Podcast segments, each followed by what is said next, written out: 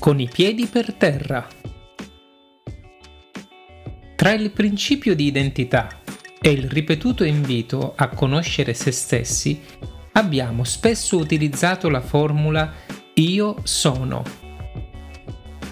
Magari non sarà corretto dire che tra le due parole quella che va sottolineata è proprio il verbo essere, mentre sarebbe opportuno sbiadire leggermente il soggetto io. Se lo facciamo non è per screditare l'importanza del soggetto o per una presa di posizione nei confronti di correnti filosofiche che hanno spinto il loro pensiero sino a forme di soggettivismo o dato la vita alla grande struttura dell'idealismo. E no, direi che si tratta piuttosto di una riflessione di tipo esistenziale, sapienziale, anche un po' morale. È un semplice invito a rimanere con i piedi per terra, considerare ciò che siamo realmente, mettere un freno al nostro orgoglio. La saggezza più antica ci ha sempre testimoniato quanto l'eccessivo uso del termine io sia pericoloso. Concentrarsi troppo su se stessi ci conduce a perdere di vista l'altro quello che secondo il filosofo francese Levinas ci interpella, al cui grido di aiuto non possiamo sottrarci senza annientare la nostra stessa identità umana.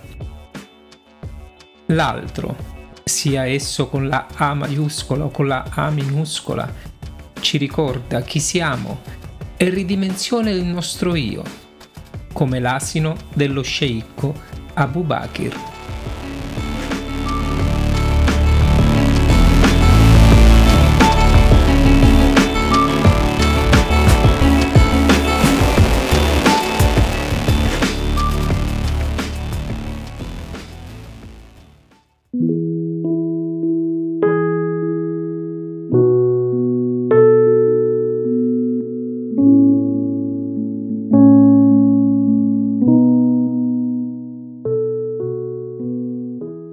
Abu Bakr viaggiava con alcuni discepoli.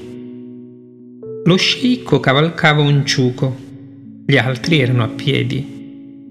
A un tratto l'asino scorreggiò. Emozione, sorpresa di Abu Bakr, che lanciò un grido acuto, si strappò la camicia con il volto al cielo, estasiato. I suoi discepoli sconcertati si guardarono, aggrottando le sopracciglia uno di loro osò chiedergli Maestro, che ti succede? Un asino scorreggia e vedi Dio. Ci manca l'aria, spiegaci presto. Lo sceicco rispose Cari figlioli, mentre procedevamo con l'animo e il corpo in pace, sferzati dal vento, pensavo Sto in groppa al mio asino, bene al caldo nel mio ampio mantello fra i miei discepoli che mi trotterellano accanto. Sono discreti, mi rispettano, si disputano il piacere di tenere le briglie della mia cavalcatura. Sono proprio qualcuno. Sono uno sceicco ragguardevole, stimato dal Signore quanto il benamato Bayazid. Ecco come, a tempo debito, entrerò nell'alta gloria della risurrezione dei santi. Mentre mi dicevo ciò, l'asino scorreggiò. Risposta giusta alla mia litania di asinate. Ne fui di colpo estasiato. Più ti dà importanza e più la verità si allontana. Sminuisciti dunque.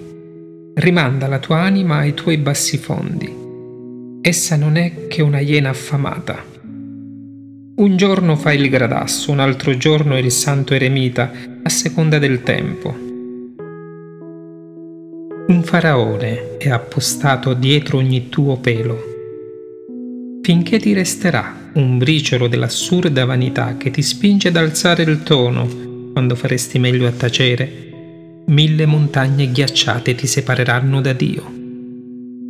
Resta Vanesio soddisfatto di te e sarai considerato nel mondo delle anime nude come un nemico della vita abbatti le pareti della tua prigione, e anche nel cuore delle notti più buie sarai vestito di luce. Il diavolo è in te, sappilo. Non appena dici io, si fa vivo.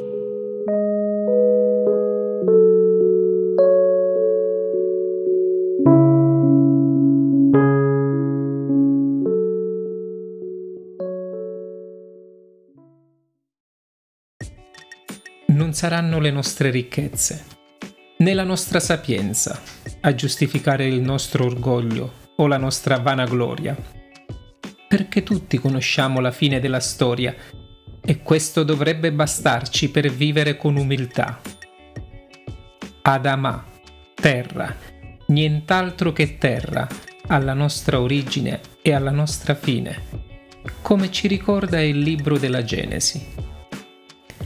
Adamo aveva appena mangiato il frutto dell'albero della conoscenza del bene e del male, la conoscenza di tutto.